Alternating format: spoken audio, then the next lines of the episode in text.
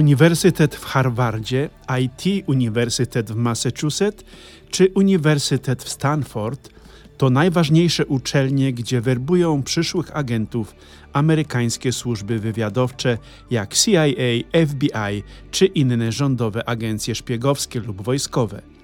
Tylko najlepsi z najlepszych i to z najlepszymi ocenami. Niestety często okazuje się, że wyniki nauczania nie zawsze idą w parze z kompetencjami, które wcześniej czy później weryfikuje życie. Pan Bóg ma zupełnie inne priorytety odnośnie człowieka. Dzisiejsze czytania pokazują, że wcale nie trzeba być słodkim i pobożnie świętym, aby wejść do Królestwa Niebieskiego. Dla Boga ważniejsze jest coś innego. O wyższości Boga nad najlepszymi agencjami świata i o tym coś innym będzie w dzisiejszym podcaście, do którego serdecznie Was zapraszam.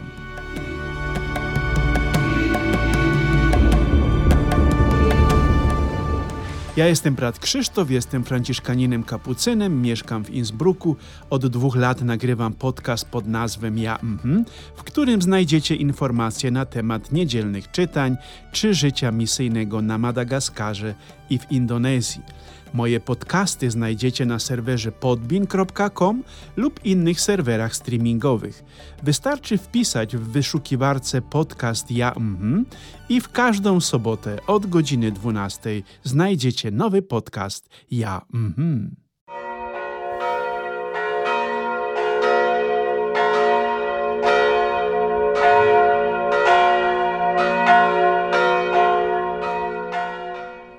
Pewnie pomyślicie, że zwariowałem, powołując się na służby specjalne Ameryki, próbując w to wszystko wmieszać Boga. Chciałem w ten sposób pokazać Wam, że w naszym społeczeństwie, aby być kimś wyjątkowym i mieć wyjątkową pracę, trzeba wykazać się wysoką inteligencją, skończyć wyjątkową uczelnię i mieć również i wyjątkowe wyniki. Tymczasem Bóg mówi nam przez proroka Ezechiela w pierwszym czytaniu, że nieważne kim jesteś w życiu, nawet nieważne jakie popełniłeś grzechy, nieważne jakie prowadziłeś życie, nawet nieważne jakie masz wykształcenie. Nieważne, czy jesteś świątobliwym katolikiem regularnie i przykładnie biorącym udział w życiu Kościoła, czy też prowadzisz jakieś przez siebie wymyślone życie z daleka od Boga. Bóg mówi przez proroka, że ostatecznie najważniejsze jest nawrócenie się do Boga. Możesz mieć najczarniejsze grzechy na sumieniu, ale jeżeli się ich wyrzekniesz, będziesz żałował i wybierasz drogę Boga, to ty będziesz żył, tak mówi Bóg do Ezechiela.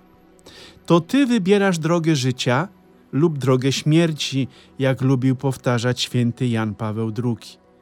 Bóg ustami proroka Ezechiela mówi nam dzisiaj, że Twoje zbawienie czeka na Ciebie i od Ciebie zależy, czy je zdobędziesz, czy nie.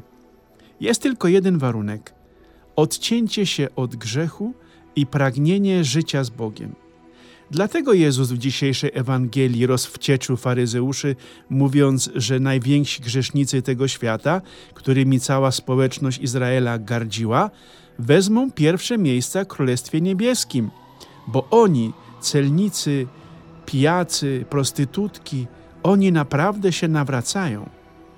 Przynależność do wspólnoty i status społeczny nie są żadną gwarancją zbawienia. Faryzeusze i uczeni w piśmie mieli się zawsze za lepszych od innych ludzi. Oni byli i żyli przekonaniem, że przez swoją przynależność do pokolenia kapłanów, teologów, już należą do Królestwa Niebieskiego. Tymczasem to nieprawda. Tylko prawdziwe nawrócenie i wolność od grzechu dają ci gwarancję życia w Królestwie Niebieskim. Niestety wielu katolików myśli podobnie jak faryzeusze i uczeni w piśmie. A ja dzisiaj pójdę nawet dalej. Powiem wam, że wielu Polaków katolików myśli podobnie jak skrytykowane przez Jezusa e, nauczyciele narodu. Im szybciej, bracie i siostro, pozbędziesz się poczucia, że Kościół w Polsce jest Mesjaszem dla narodów, że jest przykładem, jak być katolikiem, bo Polska ma pełne jeszcze kościoły, tym lepiej dla Twojego zbawienia. Bo Polska ma świętych jak Jan Paweł II, jak błogosławiony kardynał Wyszyński, czy święta Faustyna, czy Maksymilian Kolbe, to nic nie znaczy dzisiaj i o tym mówi Jezus wyraźnie, jeżeli ty sam się nie nawrócisz. Innym problemem, na jaki Jezus zwraca nam uwagę, to problem zarozumiałości i braku pokory względem Boga.